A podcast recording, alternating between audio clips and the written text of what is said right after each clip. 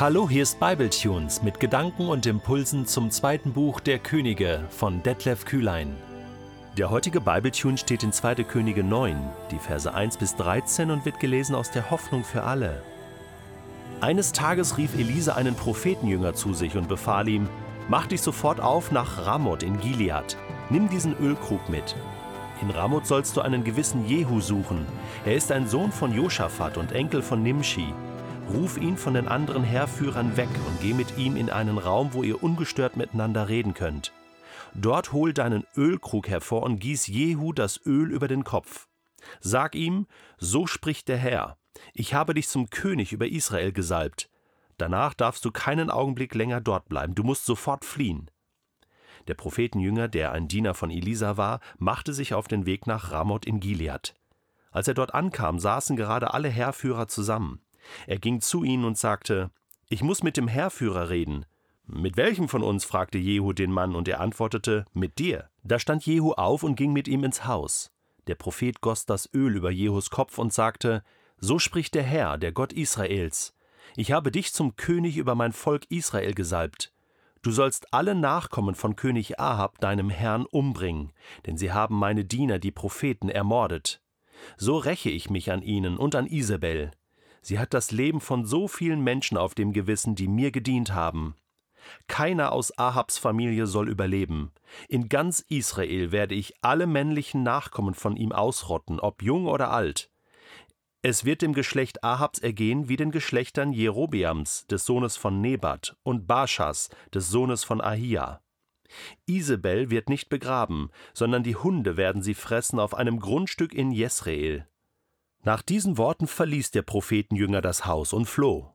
Als Jehu wieder herauskam und sich zu den anderen Heerführern setzte, fragten sie ihn: Ist alles in Ordnung? Was wollte dieser Verrückte von dir? Jehu antwortete ausweichend: Ach, ihr kennt doch diese Sorte Menschen und ihr Geschwätz. Doch sie gaben sich nicht zufrieden. Mach uns doch nichts vor. Was wollte er? Los, heraus mit der Sprache. Schließlich berichtete Jehu, was der Mann ihm gesagt hatte, und dass er ihn auf Befehl des Herrn zum König über Israel gesalbt hatte. Da zogen die Heerführer schnell ihre Mäntel aus und legten sie vor Jehu als Teppich auf die Treppe. Dann bliesen sie in das Signalhorn und riefen: Es lebe Jehu, unser König! Also ich glaube, dass der Jehu in dieser Nacht kein Auge zugemacht hat. Was ist das für eine abgefahrene Situation? Du sitzt da mit deinen Kollegen zusammen, mit den anderen Heerführern, überlegst ja die nächste äh, kriegerische Aktion, äh, schreibst irgendwelche Pläne und ko plötzlich kommt da so ein, so ein Prophetenjünger, ja, kommt da rein, irgend so ein Freak, ja, und, und sagt, ey, mit dir muss ich mal kurz reden. Und dann gehst du da ins Zelt und plötzlich holt der die Ölflasche raus und ehe du dich versiehst, ist dein ganzer Kopf voll Öl und es läuft dir im Gesicht runter und du wirst zum König gesalbt. Ja, du bist am Morgen aufgestanden und da warst du noch kein König.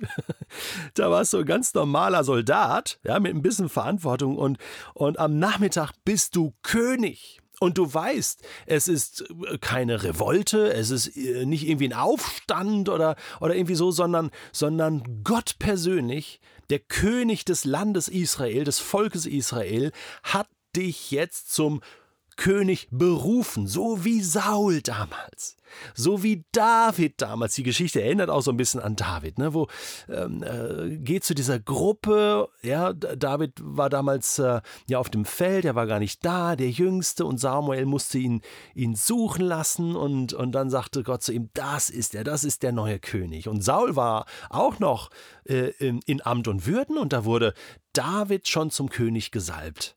Ähm, hier ganz ähnlich und äh, die Aktion geht von Gott aus. Gott setzt hier etwas Neues. Wir haben das letzte Kapitel im zweiten Buch Könige damit abgeschlossen, äh, wie miserabel die letzten Könige nach Ahab, also mit Ahab und Isa Isabel und, und den Nachfolgern gewirtschaftet haben und wie das bergab ging.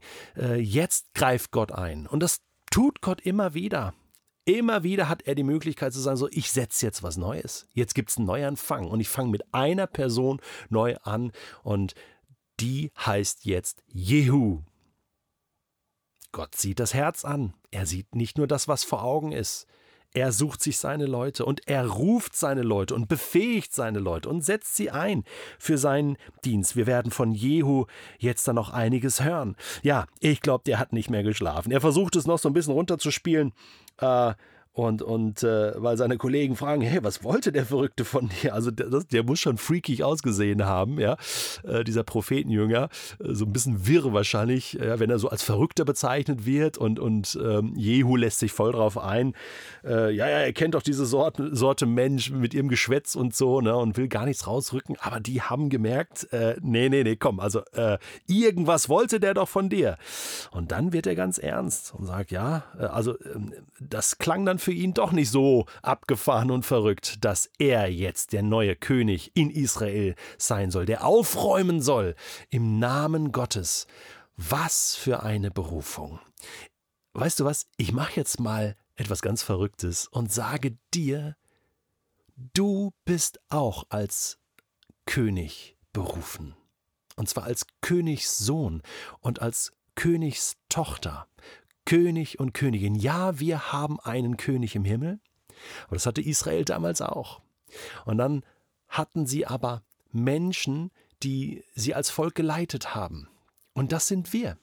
Als Gottes Königskinder sind wir autorisierte, befugte, befähigte und begabte Königssöhne und Königstochter, die Jesus nachfolgen.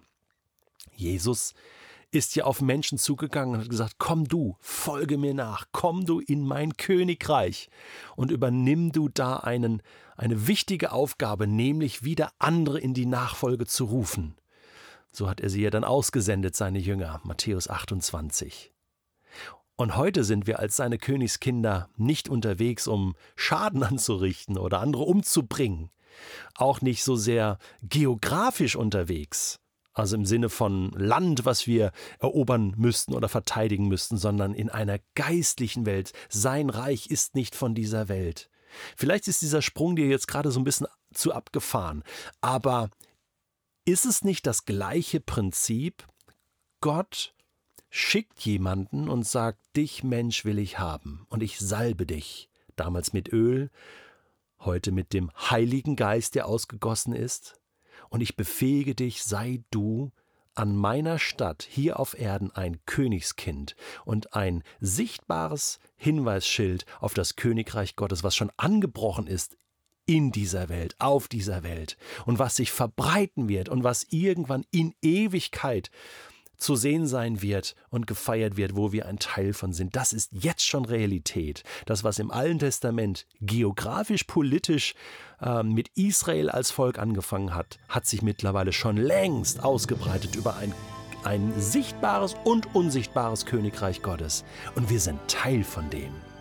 Deswegen, wenn du heute Morgen aufgestanden bist und noch nicht gedacht hast, ich bin ja ein Königssohn, ich bin eine Königstochter, dann soll das ab jetzt anders sein.